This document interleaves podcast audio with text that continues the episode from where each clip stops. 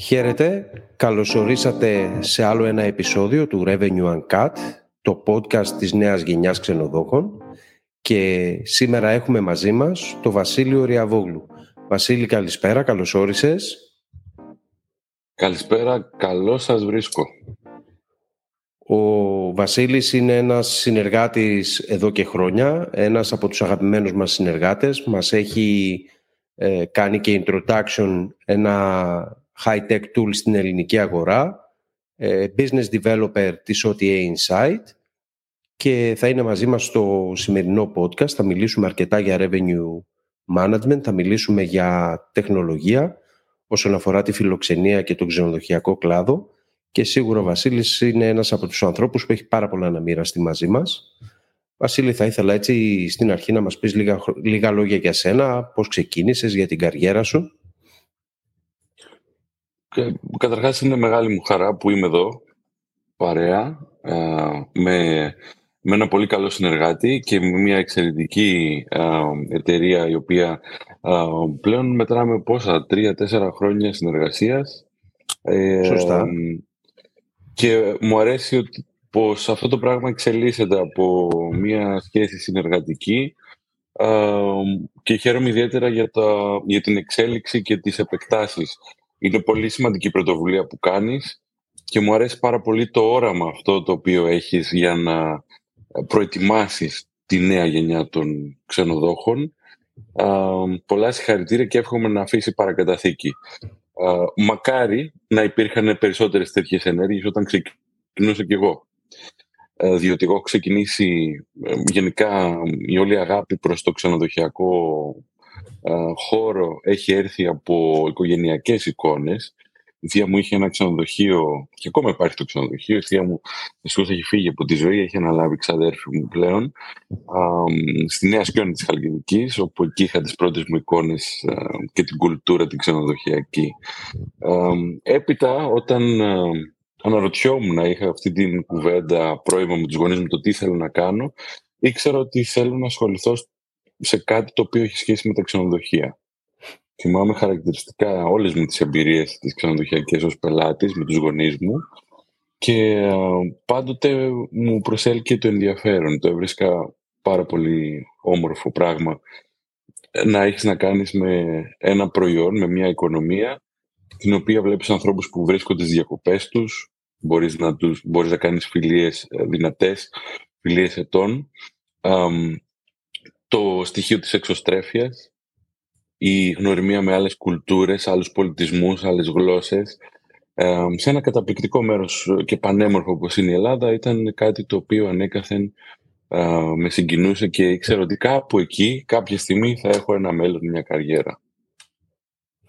Άρα σου άρεσε πάρα πολύ αυτό που είδες ε, όσον αφορά το, το ξενοδοχείο αυτό και τις λειτουργίες του. Σίγουρα είναι ένα περιβάλλον πάρα πολύ δημιουργικό.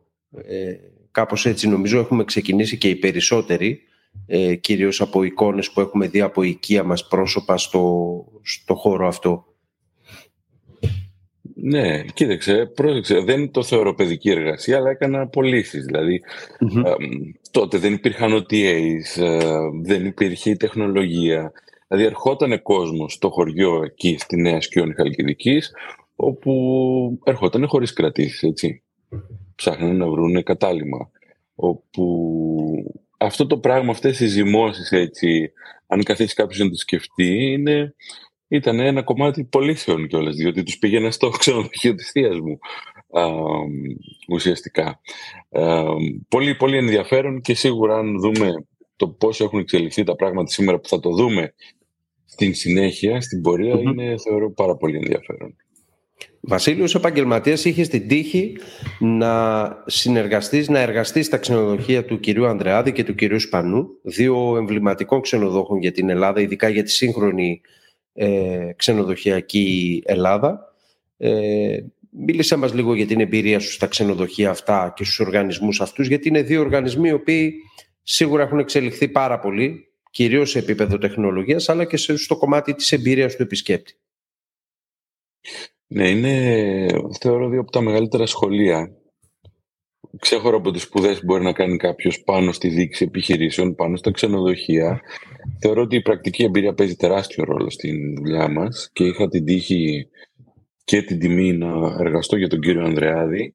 Ε, εκεί πήγα διότι είχα δουλέψει πιο πριν στο Πόρτο Καράς. Μιλάμε το Πόρτο Καράς όταν ήταν στο απόγειο ε, της φήμης του, πολύ καλές συνθήκες ε, ε, και πολύ ψηλή ποιότητα παροχής υπηρεσιών σε ένα από τα καλύτερα resort ίσως στη Μεσόγειο το οποίο το potential του είναι ακόμα εκεί και θεωρώ ότι θα επανέλθει. Ε, λοιπόν, το ένα φέρνει το άλλο στη ζωή, οπότε ε, έχοντας το βιογραφικό μου μία σεζόν ε, στο Πόρτο Καράς, ξεκίνησα να δουλεύω στο Σάνι. Το οποίο ήταν τεράστιο σχολείο για, τις, για τον τρόπο με τον οποίο αυτή η εταιρεία αντιμετωπίζει και προσελκύει και προσεγγίζει την έννοια του τουρισμού, την έννοια των, της πολύ υψηλής ποιότητας παροχής υπηρεσιών. ήμουν εντυπωσιασμένος όταν ξεκίνησα να δουλεύω για, τα, για τη Σάνι, διότι καταρχάς εγώ πολύ συνειδητοποιημένος ήξερα ότι αυτό το πράγμα μου αρέσει, έτσι, τα ξενοδοχεία μου αρέσουν. Αργότερα, ε, όταν ε, τελείωσα τη σεζόν, την πρώτη μου σεζόν στον κύριο Ανδρεάδη και ε, ήξερα ότι θέλω να συνεχίσω να εμπλουτίζω τις γνώσεις μου πηγαίνοντας στην Ελβετία για μεταπτυχιακό, τα πράγματα που μαθαίναμε στη σχολή θεωρώ ότι ήταν ένα επίπεδο κάτω από, τον, από όλα αυτά τα οποία είχα πάρει εγώ ως γνώσεις ξενοδοχειακές στην Ελλάδα. Και το επιβεβαίωσα όταν πήγα και για την πρακτική μου. Υπήρχε μια υποχρεωτική πρακτική σε ελβετικό ξενοδοχείο, όπου γνωρίζουμε ότι είναι πολύ ψηλή η ποιότητα. Ε, εφόσον έχεις περάσει από, το, από τη Σάνι 20, θεωρώ ότι ε, ε, είσαι, πολύ, είσαι πλέον καταρτισμένος να δουλέψεις σε αυτό το επίπεδο. Ε, η εμπειρία μου στον κύριο Σπάνο είναι στο εμπορικό κομμάτι. Ένα χρόνο πριν να γίνει το conversion του Doms of Elunda σε Mario Autograph Collection, όπου εκεί μιλάμε για μια, ε, μιλάμε για μια άλλη προσέγγιση των πραγμάτων, πολύ διαφορετική από την λειτουργία που ήμουν στη Σάνη, ε, μεγαλώνοντας δηλαδή, δουλεύοντας σε, σε σεζόν πριν να, πριν να τελειώσω και τα μεταπτυχιακά μου. Ε, είχα την τύχη να είμαι σε μια εταιρεία η οποία ήταν local, άρα άρχισε να σκέφτεται ε, global. Δηλαδή Υπήρχε ένα εμβληματικό ξενοδοχείο, ξέχωρα από τα υπόλοιπα του ομίλου, το οποίο πήγαινε πλέον να γίνει branded ως Marriott Autograph Collection και να επιστρέψει Marriott με, την, με το σήμα της στην Ελλάδα. Μετά από χρόνια. Μετά από χρόνια, ναι. Το οποίο έδωσε ε, πραγματικά μια πολύ μεγάλη αξία και μοναδικές εμπειρίες. Ε, δεν ξέρω αν το φανταστεί κάποιος να βλέπει για μια οικογενειακή επιχείρηση που θέλει να εξελιχθεί με τα ελληνικά πρότυπα, κουλτούρα, συνθήκες, οτιδήποτε, αλλά ταυτόχρονα να υπάρχει και ο παράγοντας ο διεθνής, τα brand standards, η τεχνολογία, όλο αυτό το οποίο, όλο αυτό το μεγαλούργημα που λέγεται Marriott International. Πολύ, πολύ ενδιαφέρον. Ε, όσον αφορά το πρώτο παράδειγμα που έφερες, είναι ευχαριστώ που το, που το μοιράστηκες μαζί μας και που αναφέρεις ότι οι, πηγαίνοντας σε σπουδές αντιμετώπισες ας πούμε ένα επίπεδο κάτω από αυτό που είχε ζήσει στα ε, ξενοδοχεία του κύριου Ανδρεάδη. Και είναι σημαντικό ως απάντηση περισσότερο σε ανθρώπους που πιστεύουν ότι η λύση είναι οι σπουδές στην Ελβετία. Ε, σαφώς είναι σημαντικό να υπάρχουν, ε, να έχουμε εμείς οι ίδιοι οι, οι Έλληνες ξενοδόχοι ε, και γενικότερα το, το ελληνικό εκπαιδευτικό σύστημα να έχουμε υψηλού επίπεδου εκπαίδευση αλλά νομίζω ότι αυτό από μόνο του δεν αρκεί. Ό,τι παίρνει ένας άνθρωπος ως εμπειρία θεωρώ ότι είναι χρήσιμο. Προφανώς και στην Ελβετία κέρδισα πάρα πολλά και μπορεί ένας άνθρωπος ε, σίγουρα να αναπτυχθεί.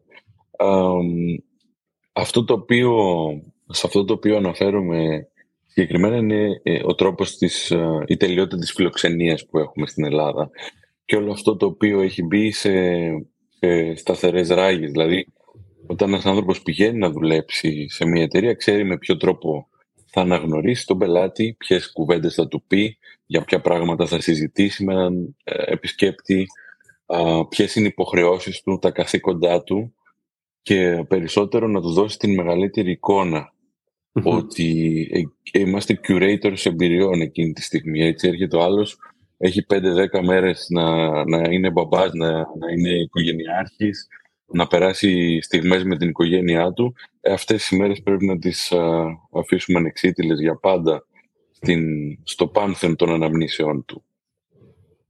Και σου δίνει και ένα χαρακτήρα, σου δίνει μια αποστολή. Έτσι νομίζεις, δίνεις στον εαυτό σου την εντύπωση και όντως έτσι είναι, ότι προσφέρεις μοναδική αξία.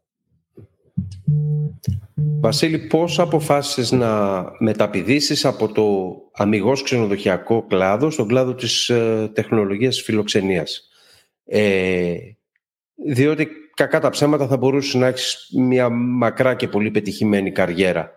Ε, πώς το πήρες αυτό το... Πώς το αποφάσισες να το προχωρήσεις; Κοίταξε, η στιγμή στο χρόνο ήταν όταν άρχισα εγώ ίδιος να χρησιμοποιώ τα εργαλεία της OT Insight. Χρειαζόμουν ε, κάποια εργαλεία για να μπορέσω να κάνω τη δουλειά μου καλύτερα. Ε, εκεί κάποια στιγμή είδα το potential που έχει το συγκεκριμένο εργαλείο, το οποίο με εξέφρασε, το πίστεψα, θεώρησα ότι αυτό το πράγμα θα κάνει πολύ μεγάλη, ε, θα έχει μεγάλο αντίκτυπο θετικό στους ανθρώπους και μου αρέσει το γεγονός ότι θέλω να παράλληλα με τη δουλειά μου μπορώ να βοηθήσω και άλλους ανθρώπους. Δηλαδή να είναι κάτι το οποίο πιστεύω.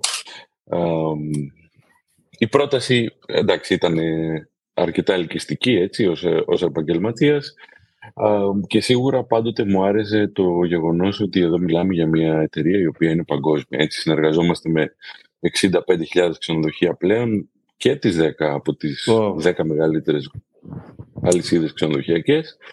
Αυτό δείχνει ότι ήσουν, ήσουν διορατικό σε μια εποχή που ε, άρχισε έτσι να ανεβαίνει το, το tech ε, στο χώρο της ε, φιλοξενίας αλλά δείχνει και την αξία του να έχεις ένα προϊόν το οποίο προσφέρει λύσεις.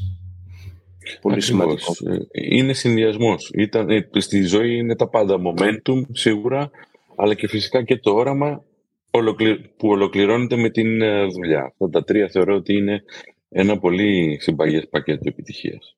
Σωστά. Βασίλη, είσαι άνθρωπος με βαθιά γνώση στα ψηφιακά εργαλεία φιλοξενίας και τα προγράμματα διαχείρισης, αρκετά προγράμματα διαχείρισης εσόδων. Πόσο πολύ έχουν εξελιχθεί ε, αυτά τα τελευταία χρόνια, ειδικά μετά την COVID εποχή; Βλέπουμε ότι, κοίταξε, η ανάγκη για αυτά τα εργαλεία ε, σε άλλες αγορές είναι ε, κάτι το οποίο είναι δρεωμένο εδώ και πολλά χρόνια, έτσι, ανάλογα για, για ποια αγορά μιλάμε. Αν μιλήσουμε για παράδειγμα για την Αμερική ε, ή την Αγγλία για κάποιες πιο όριμες τεχνολογικά, αν θέλεις, αγορές, αυτά τα εργαλεία είναι κάτι το οποίο εδώ και πάρα πολλά χρόνια ας πούμε, είναι ενδεδειγμένη η αξία ενός rate shopper, να υπάρχουν συστήματα, να υπάρχουν όλα αυτά, όλη η εργαλειοθήκη η οποία πρέπει να χρησιμοποιεί ένας ξενοδόχος για να είναι πετυχημένος στο online. Τώρα, η εξέλιξη είναι αλματώδης, έτσι. Συνεχώς υπάρχει εξέλιξη. Βλέπουμε πολύ μεγάλες εταιρείες και ε, επενδύσεις να συμβαίνουν στο χώρο διότι υπάρχει τεράστια ανάγκη από το industry το ίδιο, από την ξενοδοχεία, να χρησιμοποιήσει αυτά τα εργαλεία. Πρόσφατα εμείς πήραμε μια επένδυση της τάξης των 80 εκατομμυρίων δολαρίων από την Spectrum Equity και από startup πάμε σε scale-up, σε series uh, investment, στο οποίο θα συνέχεια. Άρα αυτό δείχνει και επειδή πρόσφατα βρέθηκα στις Βρυξέλλες και στη Γάνδη που είναι τα τεχνολογικά μας γραφεία και είχα την ευκαιρία να συνομιλήσω με τους επενδυτές που είχαν έρθει από το Λονδίνο, από την Αμερική. Ήταν μια πολύ χρήσιμη και έτσι ενδιαφέρουσα συζήτηση. Βλέπουν ότι υπάρχει αξία διότι υπάρχει business sense. Δεν επενδύει κάποιος σε ένα κομμάτι το οποίο δεν έχει ανταπόδοση. Και αυτή τη στιγμή βλέπουμε ότι η τεχνολογία είναι αναγκαία εξελίσσεται ραγδαία και την ε, αγκαλιάζει σιγά σιγά το, το industry. Επίσης, να αναφέρουμε, ας πούμε, ένα παράδειγμα, όταν ξεκίνησα να δουλεύω στην OT Insight, ε, η OT Insight είχε τρει-τέσσερι λογαριασμούς και τρει-τέσσερι πελάτες. Έχουμε ξεπεράσει τους 500. Μιλά, μιλάς για Ελλάδα. Μιλάω μόνο για την Ελλάδα, ναι. Μόνο για την Ελλάδα. Άρα καταλαβαίνεις πόσο πολύ ανάγκη έχει το industry την εξέλιξη και τι μπορεί να δώσει η εξέλιξη στο industry. Σίγουρα. Νομίζω ότι οι περισσότεροι αναγνωρίζουμε ε, την ανάγκη για αρκετές από τις εφαρμογές της ε, OT Insight και θα μιλήσουμε και για αυτά. Ε, πριν μιλήσουμε για αυτό θα ήθελα να μου πεις και για το, για το revenue management ως πρακτική. Ε, πάλι σε σχέση με την pre-COVID εποχή, τι απαιτείται ε, από τον ξενοδόχο ώστε να έχει ασφαλή αποτελέσματα ειδικά σε επίπεδο forecasting. Διότι ε, καταλαβαίνουμε όλοι ότι σίγουρα δεν μπορούμε να στηριζόμαστε πλέον σε ιστορικά στοιχεία. Ίσως ε, φέτος μόνο που έχουμε πλέον ε, ένα full season, μία full χρονιά την περσινή για να, σε, να συγκρίνουμε. Ναι, ε, για πρώτη φορά το, μετά το 2020 εμείς, ε, αν θέλεις, φτιάξαμε από την αρχή ένα εργαλείο το οποίο έχει διαφορετική φιλοσοφία και βοηθάει το forecasting, είναι το να εκμεταλλευτεί ένα εργαλείο τα pre-booking data. Δηλαδή, αυτά που κάνουν μεγάλες εταιρείες e-commerce όπως η Alibaba, η Booking, η Expedia, βλέπουν το potential σε, στα pre-booking data πριν να γίνουν οι πωλήσεις, στις αναζητήσεις, στο dreaming phase του πελάτη. Κάτι το οποίο αν κάποιος ενσωματώσει στην, και υπάρχουν κάποια RMS, τα RMS γνωρίζουμε όλοι τα Revenue Management Systems, τα οποία ενσωματώνουν π.χ. data από το marketing site που βλέπει το μέλλον, τη μελλοντική ζήτηση. Ε, άρα μπορούν να κάνουν και ένα πιο ακριβές forecasting. Έχει αλλάξει πάρα πολύ μετά τον COVID η, η δυνατότητα κάποιου να, να μπορέσει να κάνει ακριβές forecasting. Έτσι είναι ένα μεγάλο στοίχημα. Ε, βλέπουμε αγορές να κλείνουν, να ανοίγουν, έχουμε προκλήσεις κάθε χρονιά διαφορετικών ειδών. Είτε είναι κοινωνικο-οικονομικές, είτε είναι πολιτικές, είτε είναι οτιδήποτε. Ζούμε σε ένα πάρα πολύ ασταθές οικονομικό περιβάλλον και ο τουρισμός βάλεται και είναι ευαίσθητος από οτιδήποτε μπορεί να συμβεί ανα πάσα στιγμή. Έτσι. Α, όπως α, λες και εσύ, έχουμε πλέον ένα μια ολόκληρη χρονιά για να μπορούμε να κάνουμε year on year συγκρίσεις επιτέλους. αλλά αυτό δεν σημαίνει ότι σταματάνε οι προκλήσεις, έτσι, ότι αναδύονται καινούριες αγορές, ότι μπορεί να έχουμε κάπου να έχουμε ένα φρενήρι ρυθμό κρατήσεων, αλλού να να κομπάζει, να υπάρχουν ε, αστάθειες, να υπάρχουν καθυστερήσεις. σίγουρα το forecasting είναι από τα πιο δύσκολα πράγματα που, που ε, καλείται να κάνει ένας revenue manager. Έτσι, πρέπει να έχεις ένα RMS, πρέπει να γνωρίζεις τι συμβαίνει στην αγορά, Μακάρι να είχες και άλλα data όπως ε, έχουν π.χ. σε πιο αναπτυγμένα κράτη και destinations και μιλάω για τα star reports, έτσι να ξέρεις ποιο είναι το, ποια είναι η απόδοσή σου σε σχέση με το industry, πώς τα πηγαίνει. Έτσι γιατί εδώ στην Ελλάδα φοβόμαστε, δεν είμαστε γνωστοί στο ότι δεν μοιραζόμαστε. Υπάρχει, ε, υπάρχει ισοστρέφεια μεγάλη. Ναι, ναι. Κάτι το οποίο α, ουσιαστικά πυροβολεί τα ίδια μας τα πόδια. Θα μιλήσω πιο κάτω σε αυτό, πάνω σε αυτό. Ναι, δεν έχουμε ένα STR όπως στην, στην Αμερική, όπου εκεί μπορείς να πας και να δεις το, το δικό σου ρυθμό σε σχέση με την, με την υπόλοιπη αγορά. Ε, αλλά αυτό που λες είναι σημαντικό και το είδαμε και φέτος. Ε, το είδαμε φέτος όταν ε, το Μάρτιο στις εκθέσεις πολλοί κόσμος πανηγύριζε για την, ε, για την πορεία, για το φρενήρι ρυθμό όπως ανέφερες ε, αλλά δεν είδαμε όλοι ότι έρχονται πολύ μεγάλες αυξήσεις στις, ε, στα αεροπορικά και αυτό σίγουρα φρέναρε, φρέναρε πάρα πολύ το ρυθμό και αρκετά destinations έτσι βιώσανε ένα μουδιασμένο ξεκίνημα. Ε, μιλώντας έτσι για την OTA Insight, θα ήθελα έτσι να, μου, να μας κάνεις ένα γρήγορο brief των εργαλείων της και τις καινοτομίες οι οποίες ε, τη συνοδεύουν; Ε, θεωρώ ότι θα χρειαστώ μια ολόκληρη εκπομπή σε, σε λίγο διάστημα να αναφέρω τα εργαλεία. Όταν ξεκίνησα εγώ να, να, να χρησιμοποιώ το εργαλείο ουσιαστικά ως ε, ξενοδόχος ήταν ένα. Ήταν το rate shopping, ένα εργαλείο που ψωνίζει τιμές από τους ανταγωνιστές σου. Έτσι αυτό ήταν. Ε, πλέον είναι έξι επίσημα τα εργαλεία. Έχουμε ήδη ανακοινώσει το έβδομο επίσημα που θα λέγεται Benchmark Insight.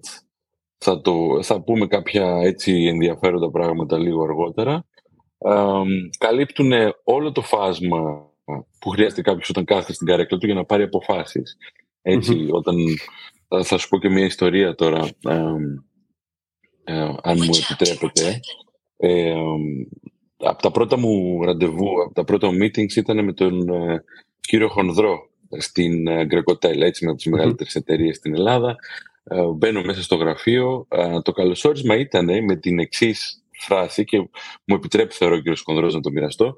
Ε, μου λέει, τι άλλο κάνετε, λέει. Τώρα η shopping έχει γίνει commodity, λέει. Όλοι το κάνουν πλέον. Εγώ μόλις είχα επιστρέψει από το Λονδίνο που θα κάναμε rollout το, το Business Intelligence εργαλείο μας, το οποίο κουμπώνεις στο PMS και σου δίνει το performance. Έτσι σου λέει που βρίσκεται η εταιρεία σε ADR, σε revenues, πώς πηγαίνει δηλαδή ο οργανισμός, πώς θα πάει το ξενοδοχείο. Και λέω, πάω, μισό λεπτό. να σας παρουσιάσω το Revenue Insight, το οποίο ακόμα δεν έχει βγει live. και τότε ήταν η καμπή στο χρόνο που και εμείς καταλάβαμε ότι, ξέρεις τι, χρειάζονται και άλλα πράγματα. Πρέπει να έχεις βάθος ως εταιρεία. Όταν κάνεις κάτι πετυχημένα, κοντά σε αυτό πρέπει να κάνεις και άλλα Και από τότε, από το, τα υπόλοιπα είναι ιστορία. Σου λέω ότι πλέον ε, έχουμε ρολάρει 7 εργαλεία σύνολο, ε, τα οποία αγγίζουν διαφορετικές πτυχές, αλλά όλες χρήσιμες για να μπορέσει κάποιος να κάτσει στην καρέκλα του και να πάρει αποφάσεις και να είναι πετυχημένος στην εμπορική του πολιτική για το ξενοδοχείο. Πολύ ωραία. Το διαβάσαμε για το, για το Benchmark Insight, ε, πρόσφατα ανακοινώθηκε, ε, οπότε θα θέλαμε να, σίγουρα να μοιραστείς περισσότερα μαζί μας, ε, διότι αντιλαμβανόμαστε ότι είναι έτσι λίγο πιο ολιστικό σαν, σαν εργαλείο και νομίζω ότι θα έχει αρκετά, αρκετό ενδιαφέρον. Το Benchmark Insight δίνει την δυνατότητα σε σένα, στους ξενοδόχους, εφόσον μοιράζονται on the book, να ξέρει τι συμβαίνει ανα πάσα στιγμή σήμερα, είτε παραδοσιακά είτε σήμερα είτε στο μέλλον, με την απόδοση των ανταγωνιστών. Όλοι είμαστε παθιασμένοι με την απόδοση. Πώς πάμε σε σχέση με τους ανταγωνιστές μας τελικά. Τι πληρώτες είχαν αυτοί, τι, τι πληρώτε είχαμε εμείς, τι μέση τιμή είχαν αυτοί, τι μέση τιμή έχουμε εμείς. Το benchmark υπάρχουν τέτοια εργαλεία, απλά ε, ή ότι Insight έχοντας την τεχνογνωσία και την υψηλή ποιότητα α, παροχής υπηρεσιών ε, και υποστήριξης θέλει να κάνει κάτι καλύτερο στην αγορά. Υπάρχουν τέτοια εργαλεία. Στην Ελλάδα θεωρώ ότι είναι πολύ περιορισμένη α, η αντίληψή τους. Η, δεν θεωρώ ότι πολύ λίγοι έχουν σκεφτεί καν να τα χρησιμοποιήσουν, αλλά φαντάσου να κάθεσαι α, στο ξενοδοχείο, να είσαι στην Κρήτη, στα Χανιά, στην Αθήνα και να γνωρίζεις στο μέλλον, σήμερα και στο μέλλον, πώς ακριβώς κινείται η αγορά, πώς ακριβώς κινούνται οι ανταγωνιστές σου; Άρα πάτε να δημιουργήσετε ένα δικό σας STR εργαλείο και σε συνδυασμό με το marketing site να, να προσφέρετε μια πάρα πολύ δυνατή ε, λύση για τον ξενοδόχο ε, σε επίπεδο forecasting. Όλα αυτά τα κομμάτια ξέρεις, ε, το ένα ολοκληρώνει το άλλο. Θέλεις να ξέρεις ποιες είναι οι διαφημιζόμενες τιμές, να έχεις ένα rate shopper, να ψωνίζεις τιμές, να βλέπεις τι γίνεται. Σίγουρα όμως θα ήθελες να βλέπεις και τι υπάρχει στο μέλλον, το potential, μιλάμε για το marketing site. Θα ήθελες να βλέπεις τι έχεις βάλει on the books και θα ήθελες να το πας ένα βήμα παρακάτω και να πεις Α, ωραία, και οι ανταγωνιστές μου βρίσκονται σε αυτά και σε αυτά και σε αυτά τα σημεία. Πολύ ωραία. Άρα μιλάμε για ένα πάνελ, για μια σουίτα υπηρεσιών η οποία δένει πολλά σημαντικά κομμάτια μαζί. Σαφώς. Ε, μιλώντας για, εντάξει πλέον μιλάμε για πολύ ψηλή τεχνολογία και όχι μόνο, υπάρχουν και άλλα εργαλεία τα οποία πλέον βοηθάνε πάρα πολύ το ξενοδόχο, είτε είναι BI εργαλεία, revenue management ε, και σίγουρα η, η τεχνολογία έχει εξελιχθεί αρκετά. Εσύ από τη δική σου τη μεριά που έχεις κάνει έτσι πολλές συναντήσεις με ξενοδόχους αλλά και με επενδυτές, ιδιοκτήτες ξενοδοχείων. Πόσο έτοιμοι είναι οι ξενοδόχοι να αξιοποιήσουν αυτή την τεχνολογία; Όλοι οι κορυφαίοι παίκτες στην ελληνική αγορά είναι ήδη α, συνειδητοποιημένοι, ήδη χρησιμοποιούν και βλέπουν εργαλεία. Δηλαδή, ένας άνθρωπος ο οποίος βρίσκεται σε μια εμπορική ομάδα θα πρέπει σε, σε ημερήσια διάταξη να, να γνωρίζει ποιες είναι οι τεχνολογικές εφαρμογές που μπορεί να χρησιμοποιήσει. Είναι mm-hmm. κομμάτι της δουλειάς σου πλέον αυτό. Δεν θεωρούμε ότι ο άνθρωπος θα αντικατασταθεί πλήρως, έτσι. είναι ο ηθήνων νους, αλλά σίγουρα χρειάζεται το όχημα για να, για να πας πιο γρήγορα. Στην Ελλάδα όλοι οι κορυφαίοι παίκτες, όλοι οι άνθρωποι οι οποίοι σέβονται τις επιχειρήσεις τους και τα στελέχη που σέβονται τον εαυτό τους είναι πλήρως συνειδητοποιημένοι. Είμαι πολύ περήφανος που το λέω αυτό μετά από πέντε χρόνια. Ε, πρέπει να έχω μιλήσει σε κάποιες ε, χιλιάδες ξενοδοχεία στην Ελλάδα όλα αυτά τα χρόνια. Είμαι σίγουρος. Και ανεξαρτήτως να χτίσει ένα πορτφόλιο 500 ξενοδοχείων σίγουρα έχεις μιλήσει με αρκετές χιλιάδες ε, ιδιοκτήτες και ξενοδόχου. Αυτό είναι δεδομένο. Και είναι ιδιαίτερα όμορφο γιατί βλέπεις και τις αντιθέσεις. Έτσι, βλέπεις μικρότερες εταιρείες, οικογενειακές επιχειρήσεις, βλέπεις μεγαλύτερους ομίλους. Πολύ διασκεδαστικό όλο αυτό. Αλλά θεωρώ ότι ε, σίγουρα όλες οι, τα βαριά χαρτιά, ας πούμε, οι μεγάλοι επενδυτέ, οι μεγάλοι παίκτες, σίγουρα ε, είναι πολύ συνειδητοποιημένοι, αλλά βλέπεις ότι υπάρχει ελπίδα και σε μικρότερα καταλήμματα. Δηλαδή οι άνθρωποι, ο ξενοδόχος του μέλλοντος κάθεται κάτω και λέει «ΟΚ, ναι, έχω μία βασική εργαλειοθήκη. Πρέπει να έχω channel manager, πρέπει να έχω booking engine, πρέπει να βγω στις αγορές, να κάνω marketing. Δηλαδή σκέφτεται βασικά πράγματα και θεωρώ ότι οριμάζει η αγορά σιγά σιγά. Οριμάζει. Βλέπουμε τις, ε, τις μεγάλες εταιρείες ε, τεχνολογίας καλή ώρα όπως η OT Insight αλλά και άλλες. Και όπως εσύ λες καλή ώρα είμαι πολύ περήφανος για αυτά που έχουμε πετύχει σαν ξενοδόχοι. Ε, αντίστοιχα θα έλεγα ότι και έχουμε και ελληνικές εταιρείες οι οποίες πλέον παράγουν τεχνολογία και σε πολύ σημαντικό βαθμό. Ε, και σίγουρα μπορούν να ανταγωνιστούν και μεγάλες ευρωπαϊκές εταιρείες βλέπουμε τις πολλές από αυτές τις εταιρείες να προσφέρουν ολοένα και περισσότερες υπηρεσίες ε, προσπαθώντας να δημιουργήσουν μια σουίτα και να έχουν ένα, μια ολιστική λύση ε, για τον ξενοδόχο. Είναι αυτή η τάση στην ε, τεχνολογία και πόσο εύκολο είναι να είσαι πολύ καλός σε όλα αυτά; Πολύ καλή ερώτηση. Είναι εξαιρετική ερώτηση σου, Κώστα. θα σου πω. Θυμάμαι τον σχολεμένο τον Άρνε Σόρενσον, ο CEO της Marriott, όταν, πριν να φύγει από τη ζωή, δυστυχώς έφυγε από τη ζωή, έλεγε ότι ξέρετε τι, εμείς είμαστε ξενοδοχειακή αλυσίδα, είμαστε ξενοδόχοι. Δεν μπορούμε να πάμε να δημιουργήσουμε τεχνολογικές εφαρμογές. Και προτίμησαν να συνεργαστούν με τεχνολογικές εταιρείες. Ο καθένας πρέπει να, να ασχοληθεί, να αφοσιωθεί στο κομμάτι που μπορεί να κάνει καλύτερα. Για παράδειγμα, έτσι δεν αποκλείεται ότι ένα booking engine μπορεί να προσφέρει και ένα τεχνολογικό εργαλείο. Αυτό είναι καλό συνολικά για το industry, είναι καλό συνολικά για τον ξενοδόχο και είναι καλό και για εμά ως εταιρεία, ας πούμε, αμυγός τεχνολογική. Έτσι, εμείς εξειδικευόμαστε στην τεχνολογία, διότι αναπτύσσει την αντίληψη του ξενοδόχου. Έτσι, όταν α, το Booking Engine έχει ένα rate shopper. Η Expedia έχει ένα rate shopper μέσα. Η Booking.com έχει ένα rate shopper μέσα. Αυτό είναι καλό είναι καλό, ε, αλλά η δική μου ταπεινή άποψη είναι ότι ο καθένας πρέπει να επικεντρώνει σε κάτι συγκεκριμένο. Δηλαδή, είτε είσαι τεχνολογική εταιρεία, είτε είσαι online travel agent, είτε είσαι ξενοδόχος, είτε είσαι channel manager, είτε είσαι booking engine. Αυτό το θέλω να τα κάνω όλα και αστακό και ιταλικό και μεσογειακό φαγητό όλα μαζί θεωρώ ότι είναι, είναι long shot και φυσικά αυτός που το κρίνει καλύτερα είναι ο τελικός αποδέκτης και καταναλωτής. Σίγουρα μεγάλη κουβέντα αυτό. Το λέμε και εμείς οι ξενοδόχοι για το, για το δικό μας προϊόν.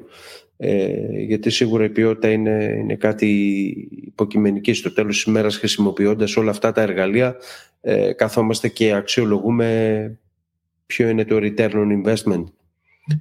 Ε, Πάντως, για να πω κάτι και να είμαι ακριβοδίκαιος, μιλάμε πλέον για μια οικονομία όπως είναι τα ξενοδοχεία και αξιολογούνται. Έτσι. Υπάρχουν κριτικές στους OTAs, όπως αξιολογείς ας πούμε, ένα φαγητό το οποίο θα παραγγείλεις, όπως αξιολογείς έναν άνθρωπο ο οποίος θα έρθει με το ταξί του για να σε πάει από το σημείο Α στο σημείο Β. Έτσι ακριβώς υπάρχουν και κόμβοι που αξιολογούν και τις τεχνολογικές εφαρμογές. Έτσι. Είναι το Hotel Tech Report. Ναι, γίνονται και βραβεύσεις βέβαια εννοείται και είναι και αρκετά αξιόπιστες. Άρα είναι έτσι όπως εξελίσσεται η οικονομία, έτσι που βλέπεις όλο αυτό το transparency είναι, είναι εύκολο να ψάξει κάποιος ποιες είναι οι καλύτερες εφαρμογές και οι λύσεις, έτσι, οτιδήποτε και να κάνει. Ε, οπότε, καλό κυνήγι εύχομαι σε αυτούς του οποίου ψάχνουν λύσεις και να δοκιμάζουν πράγματα. Έτσι, μπορεί να δοκιμάσεις μια συνεργασία, να δεις πώς λειτουργεί για σένα. Αν είσαι ευχαριστημένος, OK, okay, πηγαίνεις με αυτό. Ανοιχτή ελεύθερη οικονομία είναι. Σωστά. Βασίλη, σου έχω ωραίο topic να συζητήσουμε. Θέλω να σε βάλω λίγο ξανά στη θέση του ξενοδόχου αλλά θέλω να σε βάλω στη θέση του Γενικού Διευθυντή αυτή τη φορά και θα κάνω εγώ το Revenue Manager. Μπαίνουμε στο εβδομαδιαίο μας meeting με την ομάδα πωλήσεων. Ποιες θα είναι οι πέντε ερωτήσεις που, που θα μου κάνεις; Αρχικά θα σε ρωτήσω αν έχεις πιει τουλάχιστον τρεις καφέδες.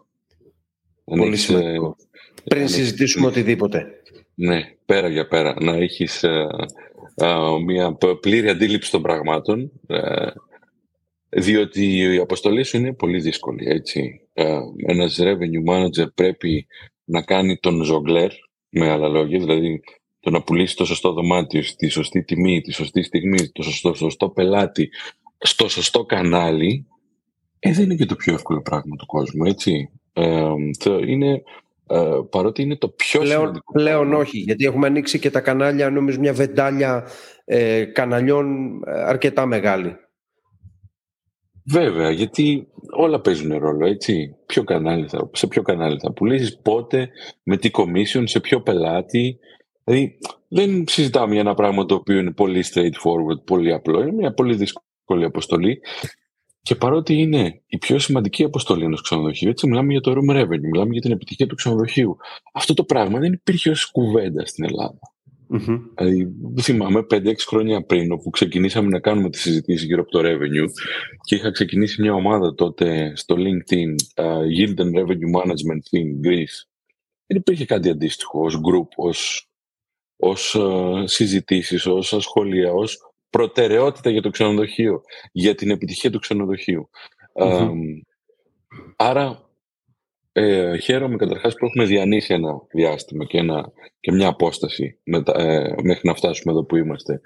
Ε, σίγουρα θα πρέπει ε, ο revenue να μην είναι ξεχωριστά από τα υπόλοιπα κομμάτια της εμπορικής ομάδας. Έτσι.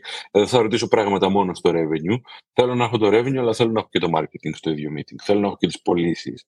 Να μπορούν να συνεννοούνται όλοι αυτοί μεταξύ τους. Πότε θα βγάλουμε ενέργειες marketing; Πότε θα αποδώσουν αυτές, σε ποιες αγορές θα αποδώσουν; Τι group θέλει να μου φέρει το sales; Αξίζει να τα πάρω τα γκρουπάκια, ναι ή όχι; Δηλαδή, οι ερωτήσεις ξέχωρα από τις κλασικές ερωτήσεις. Σημαντικές ασκήσεις αυτές ε, στη δουλειά μας.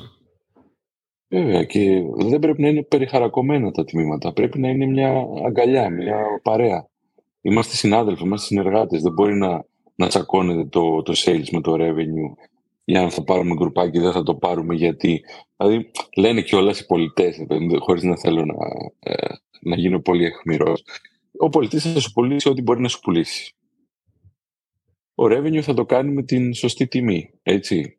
Σίγουρα θα πρέπει να υπάρχει μια συνεννόηση, να είναι κοντά τα τμήματα και ξέχωρα από τις κλασικές ερωτήσεις που θα κάνεις ένα revenue, ποιο είναι το forecast σου, ποιο είναι το, ας πούμε, ποιες είναι οι προβλέψεις σου, ας πούμε, αν ξέρεις τι συμβαίνει στην αγορά, ε, τι ακριβώς, πώς ακριβώς θα πουλήσουμε σε διαφορετικά κανάλια, ποια είναι η στρατηγική μας, αν είναι last minute, αν είναι early booking, όλα αυτά τα, τα τεχνικά που θα ρωτήσεις, θα πρέπει να είσαι σίγουρος ότι το market, η ομάδα marketing μαζί με την ομάδα purchasing και το revenue είναι τρεις άνθρωποι οι οποίοι μπορεί να είναι τελείως διαφορετικοί μεταξύ τους, σαν χαρακτήρες, αλλά συνεννοούνται όλοι επί μερίσιε ή όχι μερίσιες, τουλάχιστον δύο φορές την εβδομάδα, τρεις, για το πού προς τα πού κινείται το καράβι.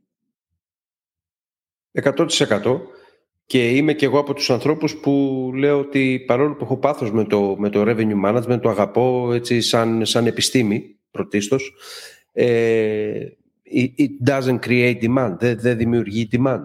Αν δεν υπάρχει από πίσω σωστό ε, strong marketing, δεν, strong marketing plan, δεν νομίζω ότι ε, μπορεί να αποδώσει τίποτα από όλα αυτά. Τι, τι revenue να διαχειριστώ εγώ αν δεν υπάρχει demand, έτσι. Λες, αν θέλω revenue manager. Ναι, περίμενε, παιδί μου. OK, okay, θες revenue manager. Έχεις κάνει marketing, έχεις στηθεί σωστά. Δηλαδή, ναι, έχεις κάνει τις κινήσεις που πρέπει να κάνεις. E-commerce, ε, κανάλια πωλήσεων. Βέβαια. Και εδώ να, να πω κάτι, να πω το εξής ότι μακάρι να είχαμε περισσότερους GMs οι οποίοι έχουν τέτοιου είδους κουλτούρα. Ο GM πρέπει να είναι ε, ο καπετάνιος. Δεν θέλω να μειώσω τους ανθρώπους που έχουν έρθει από το FMB, αλλά οι άνθρωποι που έχουν έρθει από το FMB και είναι GMs θα πρέπει να μάθουν revenue. Θα πρέπει να μάθουν το online sales. Εξελιχθείτε. Δηλαδή, ε, το, λέω, το λέω για το καλό το δικό σας επίσης, τους GMs εκεί έξω.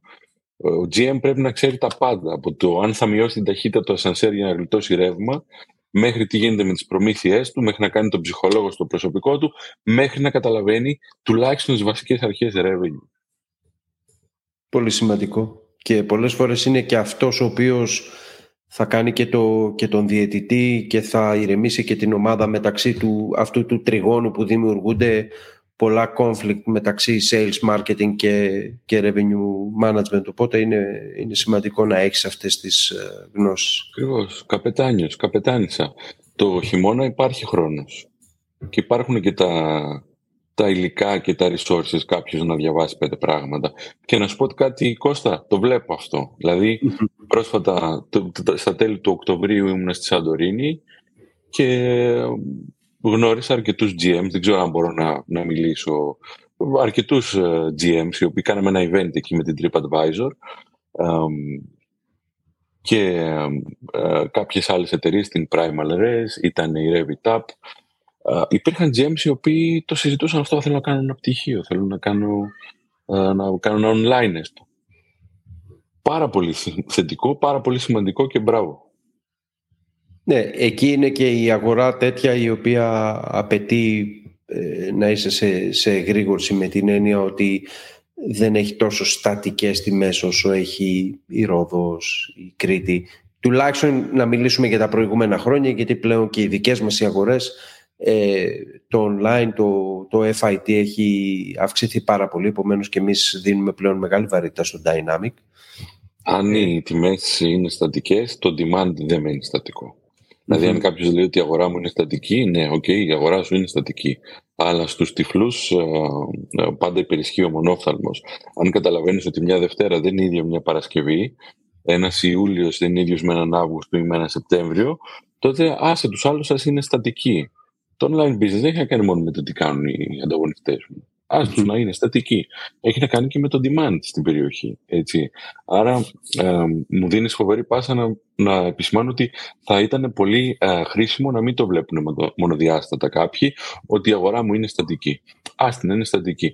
Αν θέλεις να βρεις ευκαιρίες να κερδοφορήσεις περισσότερο, να τις βρεις εκμεταλλευόμενος το demand, την αυξομοίωση του demand.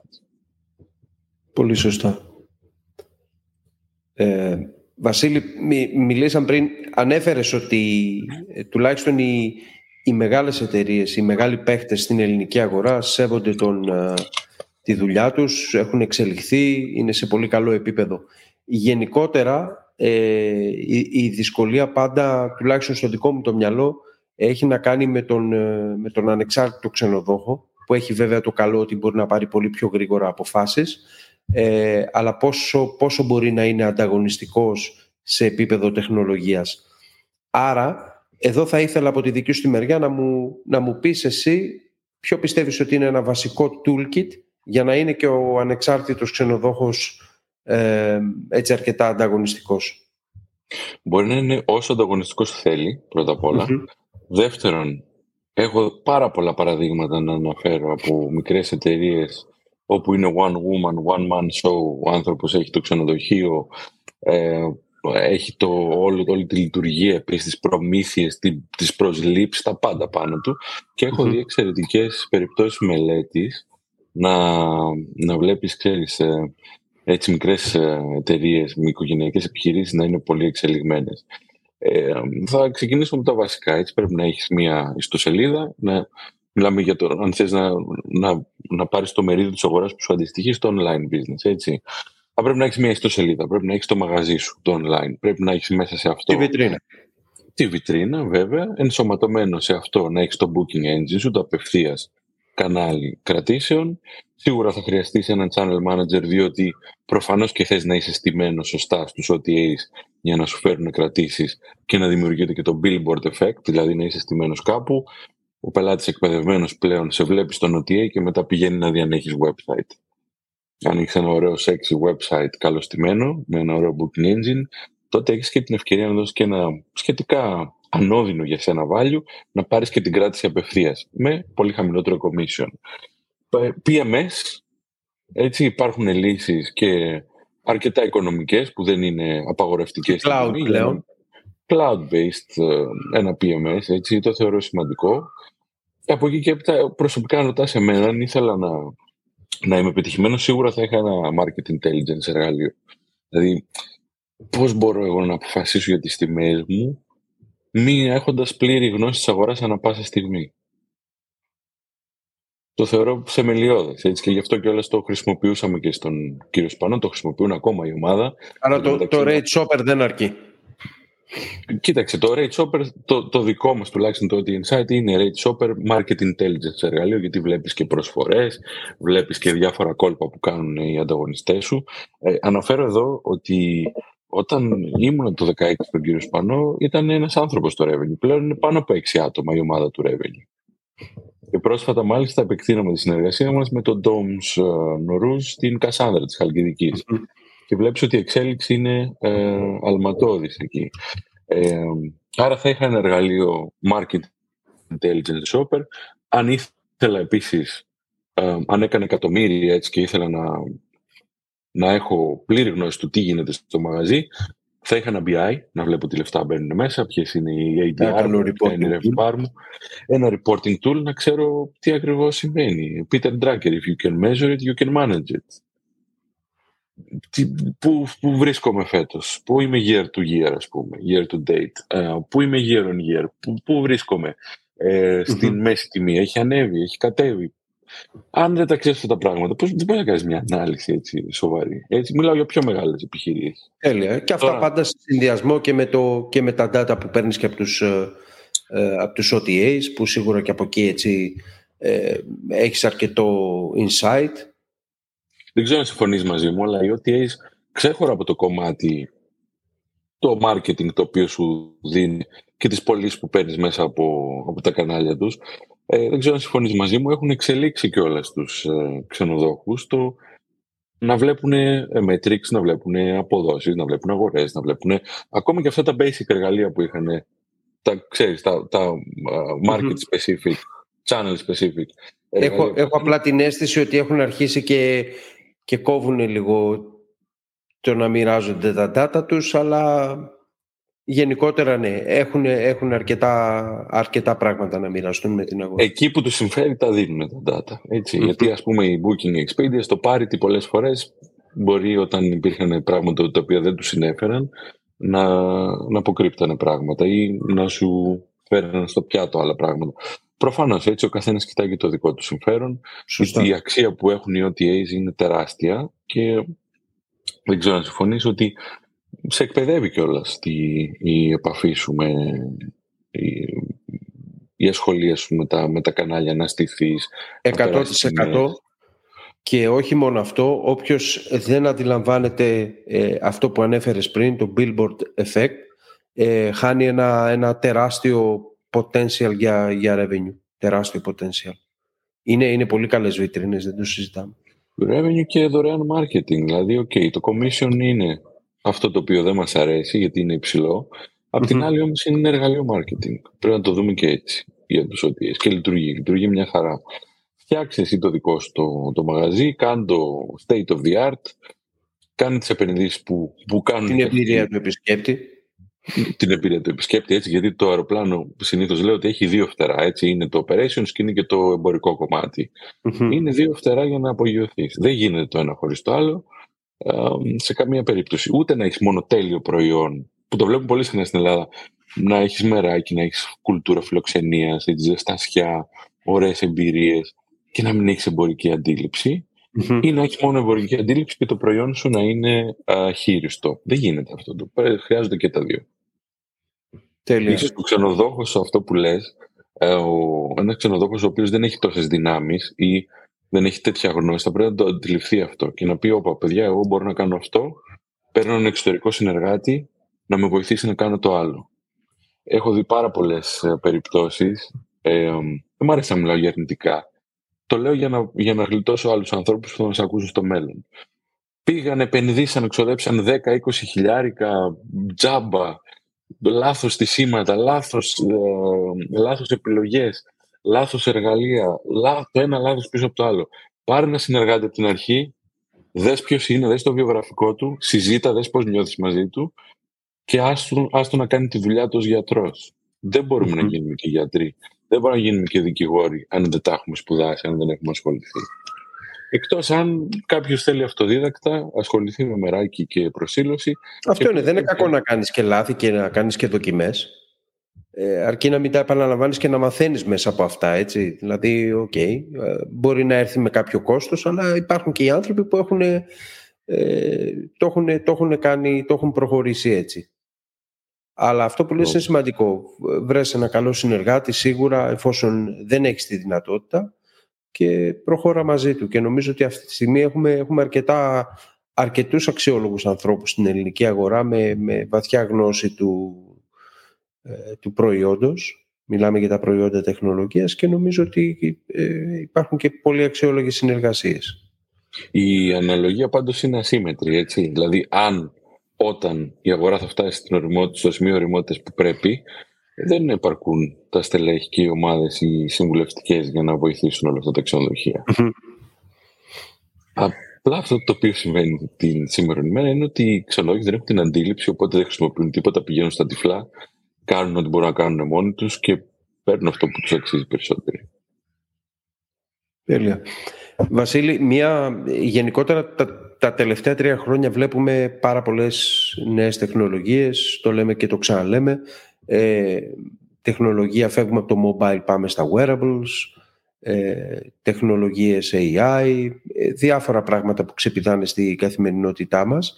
Ε, πάντα ε, εμένα με, με συναρπάζει πάρα πολύ το, αυτό που έχει λανσάρει πρόσφατα η Amadeus, το attribute-based selling, ε, το να έχουμε δηλαδή πλέον και εμείς οι ξενοδόχοι τη δυνατότητα που έχουν άλλες βιομηχανίες του τουρισμού να προσφέρουν παράδειγμα τη θέση που επιθυμείς αντίστοιχα να μπορούμε να προσφέρουμε και εμείς την, ε, ε, το ξενοδοχείο, το, το δωμάτιο που επιθυμούμε με τη θέα που επιθυμούμε, με το κρεβάτι που επιθυμούμε και ούτω καθεξής ε, και βλέπουμε πλέον μεγάλες πολυεθνικές να ξυλώνουν legacy προϊόντα, legacy τεχνολογίες και να, και να πηγαίνουν προς αυτή την κατεύθυνση.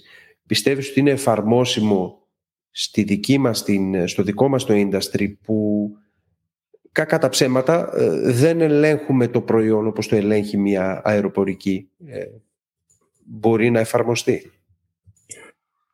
Εδώ η απάντηση είναι τεχνολογία. Έτσι. Δηλαδή, αν έχεις τεχνολογικές εφαρμογές, τις οποίες κάποιος μπορεί να τις ψάξει, AppStay, π.χ. Roomdex, ε, λίγο πολύ αυτό μοιάζει το να συμπληρώνεις μια λίστα. Έτσι, θέλω θέα θάλασσα, θέλω αυτό, αυτό συμπληρώνεις και έπειτα ο ξενοδόχος έχει και μεγαλύτερο flexibility να μπορέσει να, να πουλήσει τα δωμάτια του έτσι α, καλλιτεχνικά, δηλαδή να μην στριμώχνεται. Α, πήρα αυτό το room type, δεν είναι αυτό το room type, χαμός.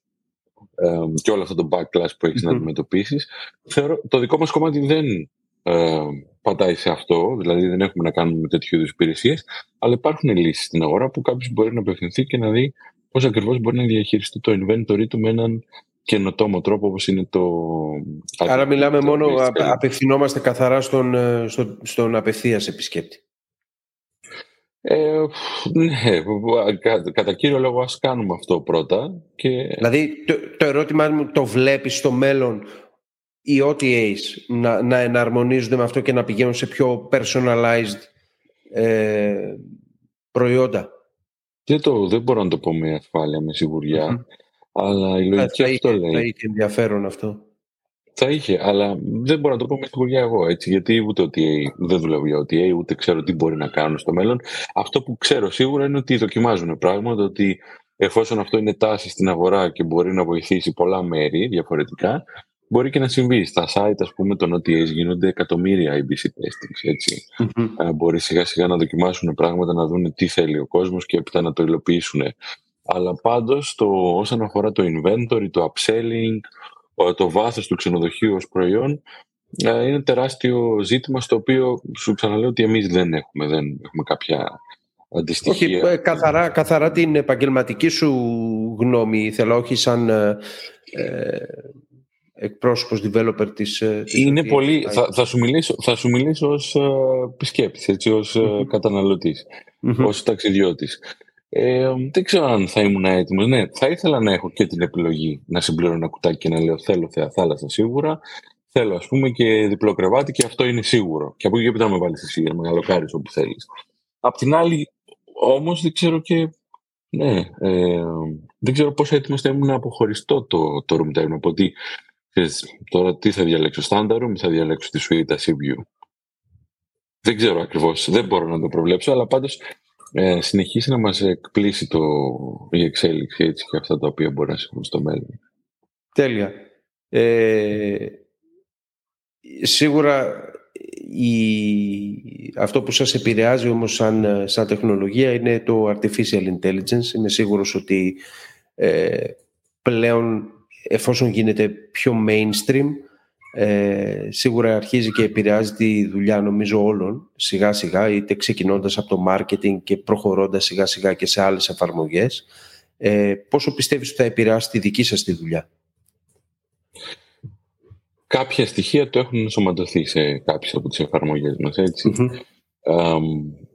αυτή τη στιγμή δεν έχουμε κάποιο είδους λύση που να είναι RMS να επαφίεται ξεκάθαρα πάνω σε αυτό το κομμάτι του AI. Ε, αυτό είναι μια πολύ καλή ερώτηση. Θα ήθελα να, σε, να είχαμε την ευκαιρία να συνδεθούμε με τη Γάνδη ας πούμε, του Βελγίου που είναι οι developers, οι developers μας και οι ε, data scientists. Μιλάμε για μια ομάδα άνω των 100 ατόμων πλέον.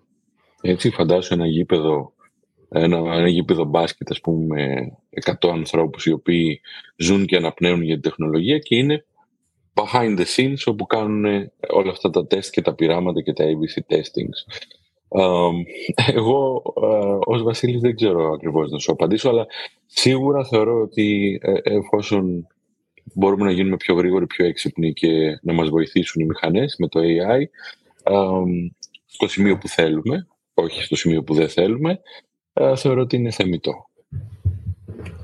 Επειδή είδαμε έτσι, κάποια plugins και με μεγάλες εταιρείες όπως την, την Expedia ε, θα μπορούσε ας πούμε να γίνει ένα αντίστοιχο plugin με την ε, OTA Insight και να δώσει κάποιο, κάποιο boost. Και πάλι δεν μπορώ να το πω με ασφάλεια, διότι δεν μου επιτρέπεται κιόλας. Μπορεί, μπορεί, να θες να μας το κρύψεις, δεν πειράζει. Θα το μοιραστείς όταν, ναι. όταν, όταν, όταν, θα είσαι έτοιμος. Κανένα θέμα. Να με ξανακαλέσετε. Υπάρχει κάτι έκτακτο. Άλλη μόνο. Χαρά μου. Ε, Βασίλη, είπες ε, στον πρόλογο σου αρκετά πράγματα και τα καλά σου λόγια για, το, για τη δράση αυτή που έχω, που έχω ξεκινήσει. Ε, και όπως πολύ σωστά είπες το, το vision είναι να εμπνεύσουμε τις νέες γενιές και να φύγουμε λίγο και εμείς από την εσωστρέφεια. Ε, και μιλώντας έτσι για new generation ε, managers, new generation hoteliers και leaders ε, τι θα συνιστούσε σε έναν νέο, σε έναν σε κάποιον που ξεκινάει τώρα και θέλει να ασχοληθεί με το revenue management. Τι, θα, ε, τι συμβουλή θα του έδινες, τι skills θα έπρεπε να, να εξελίξει. Την υπομονή του, πρώτα απ' όλα. Οτιδήποτε σε αυτή τη ζωή δεν έρχεται χωρίς υπομονή, χωρίς ε, κούραση, χωρίς θυσία, χωρίς ε, πολλές φορές να χρειαστεί να κάνεις παρακάμψεις μέχρι να φτάσεις εκεί που θέλεις. Έτσι έχουμε το σημείο Α, το σημείο Β, θέλουμε να πάμε εδώ, αλλά η ζωή πολλές φορές θα φέρνει ε, πολύ πιο πολύπλοκο και αυτή είναι και η μαγεία της. Αυτό είναι το, το όμορφο πράγμα στη ζωή.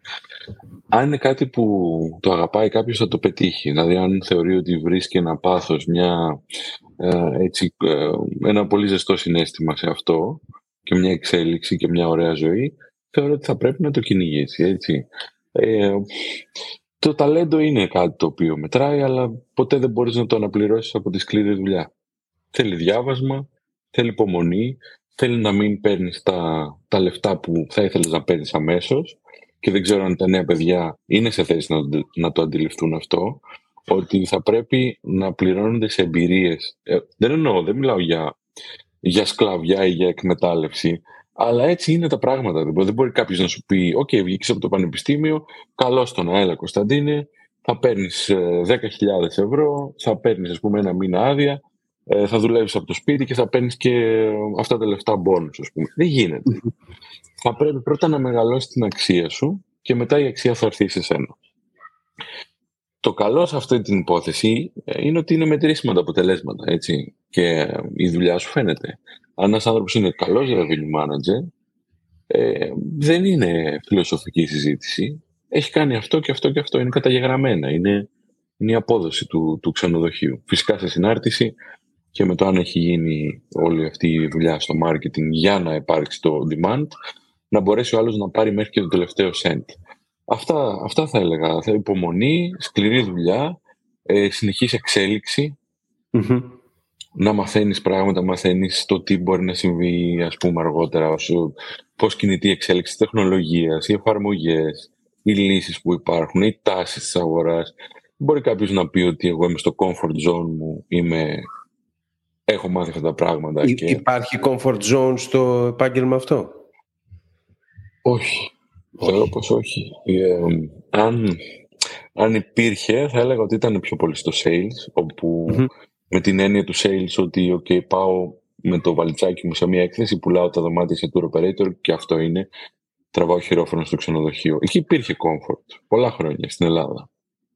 Βέβαια βλέπουμε σε τη μεγαλύτερη εικόνα, σε παγκόσμιο επίπεδο, ότι το online business με γεωμετρική πρόοδο μέχρι το 2026 τουλάχιστον όπως βλέπουμε και σε, στο, στη Στάτιστα και σε άλλες πηγές έτσι, που αντιλαμβάνονται το τι γίνεται σε παγκόσμια κλίμακα, αυτό το πράγμα θα συνεχίσει να μεγαλώνει. Άρα, ε, θεωρώ ότι κάποιοι θα είναι, έχουν εξεβολευτεί ήδη την ώρα που μιλάμε. Βασίλη, ε, δεν έχω παρά να σε ευχαριστήσω. Ε, να σε ευχαριστήσω για, το, για την ανταπόκριση στο κάλεσμα και στο παρελθόν έχεις ε, ανταποκριθεί και σε άλλα καλέσματα έτσι, σε διάφορες δράσεις που έχω κάνει οπότε ευχαριστώ πάρα πολύ για τη στήριξή σου ε, να ευχηθώ κάθε επιτυχία, καλή συνέχεια και είμαι σίγουρος ότι ε, η Θεία θα ήταν πολύ περήφανη για σένα. Ευχαριστώ πάρα πολύ. Ευχαριστώ. Ε, πολύ συγκινητικό. Να είστε όλοι καλά. Εύχομαι καλή επιτυχία σε όλους. Ευχαριστώ για τη φιλοξενία και πάλι πολλά πολλά συγχαρητήρια για την πρωτοβουλία. Ευχαριστώ Βασίλη. Καλή συνέχεια. Καλή συνέχεια. Γεια χαρά.